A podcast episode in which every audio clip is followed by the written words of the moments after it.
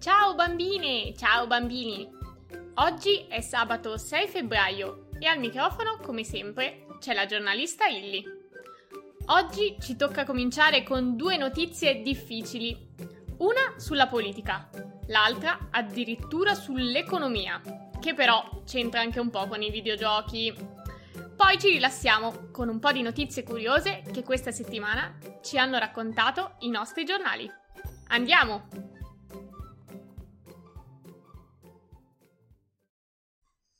Il turno di Super Mario. Quello che sta succedendo al governo italiano, ormai l'avete capito, è tale e quale a una storia a puntate.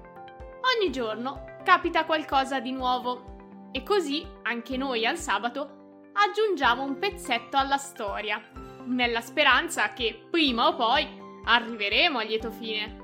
Settimana scorsa ci siamo lasciati con Giuseppe Conte come Presidente del Consiglio, che si stava consultando con i politici italiani per capire se si fidavano di lui. Alla fine ha scoperto di no. Così il Presidente della Repubblica, Sergio Mattarella, si è trovato a dover rifare tutto da capo. Mattarella allora ha preso in mano il telefono e ha invitato a casa sua, il Quirinale, un nuovo personaggio, un certo Mario Draghi. Ma chi è questo qui?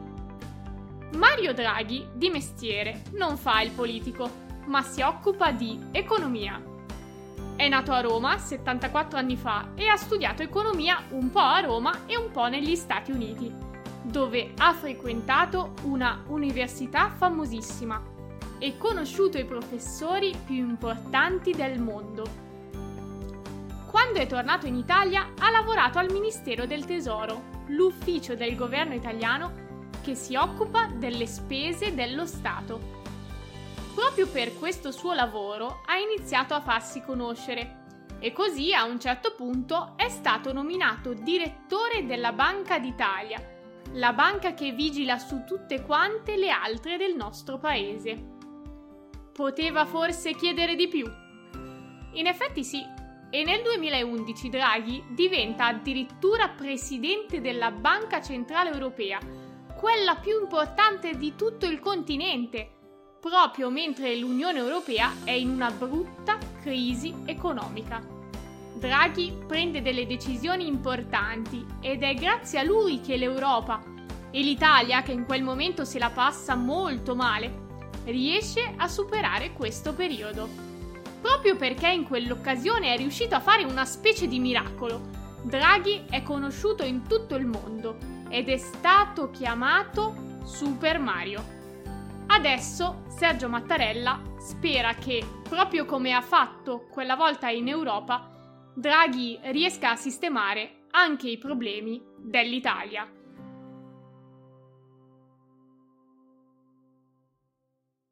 Lo strano caso di GameStop.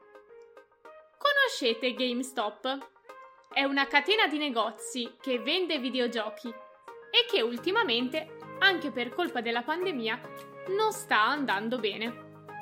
Molti dicono addirittura che presto dovrà chiudere. Ma di chi è GameStop?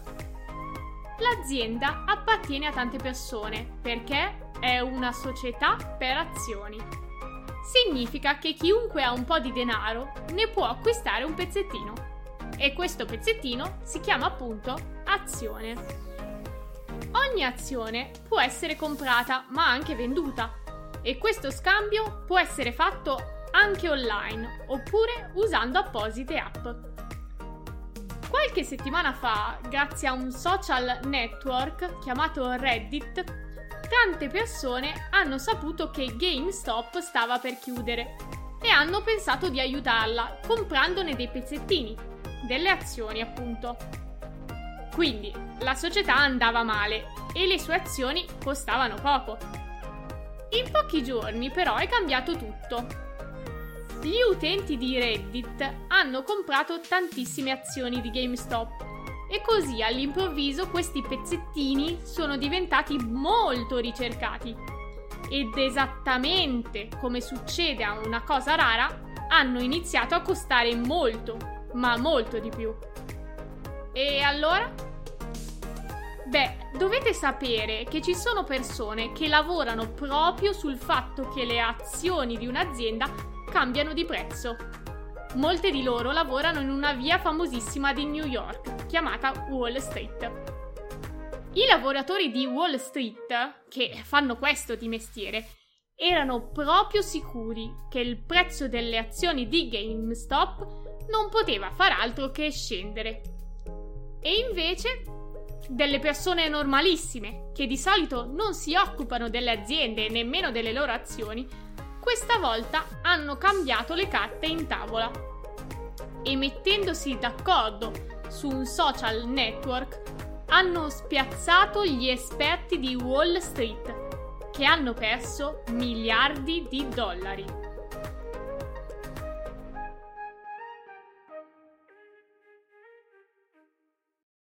Avvistato uno squalo elefante. Qualche giorno fa il telefono della riserva naturale di Torre Guaceto, in Puglia, è suonato. A chiamare era un pescatore che urlava nella cornetta. Abbiamo preso un pesce di 100 kg, lungo più di un metro e mezzo, ma non abbiamo idea di che cosa sia. I pescatori mandano le foto agli esperti di Torre Guaceto, che subito capiscono. Ma si tratta di uno squalo elefante!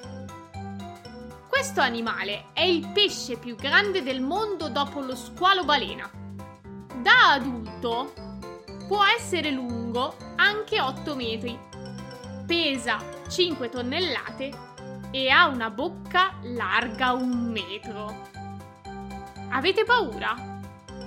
State tranquilli, agli uomini non fa proprio niente, perché mangia solo piccoli pesci. La cosa strana è che lo squalo elefante non si trova spesso nei nostri mari ed è raro soprattutto vedere esemplari giovani. Invece questa volta in Puglia sguazzava proprio un cucciolo femmina di squalo elefante. L'animale è stato catturato dalle reti dei pescatori ed era un po' intontito. Gli squali infatti respirano solo se nuotano. Per questo, prima di liberare la squaletta, gli uomini di Torre Guaceto l'hanno fatta muovere un poco, finché l'animale è riuscito a rimettersi in moto da solo e si è allontanato, chissà dove.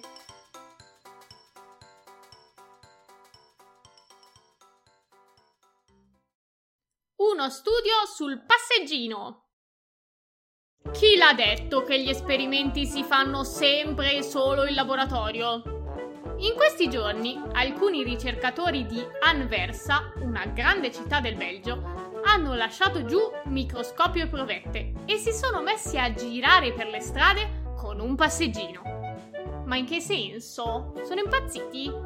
Ma no! A bordo del passeggino scientifico c'è Claire, che non è una bambina, ma una bambola speciale, dotata di sensori capaci di misurare l'inquinamento dell'aria ogni 10 secondi. In pratica, il pupazzo di plastica raccoglie tutte le informazioni su gas e particelle che respira un bambino nel passeggino.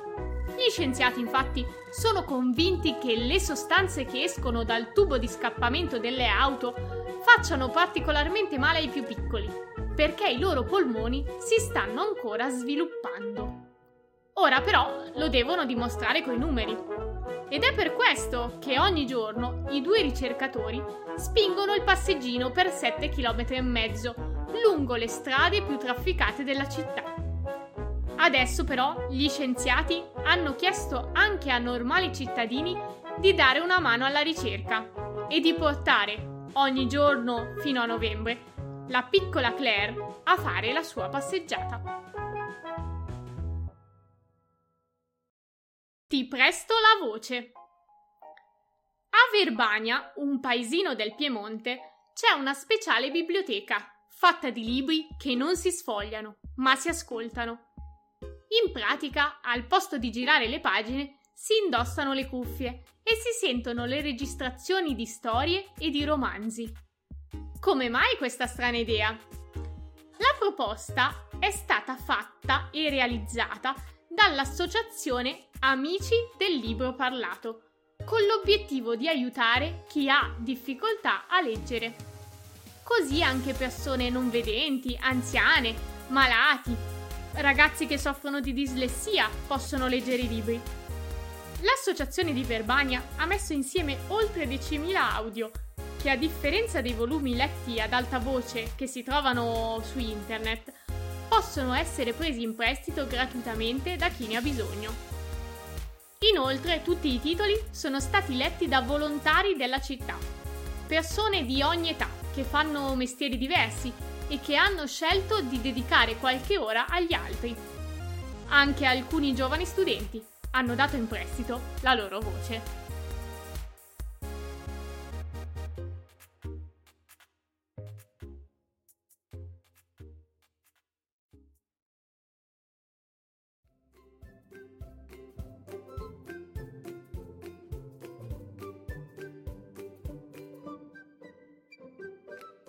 E con questa bella notizia abbiamo finito il nostro racconto della settimana. Chissà che cosa ci aspetta nella prossima puntata.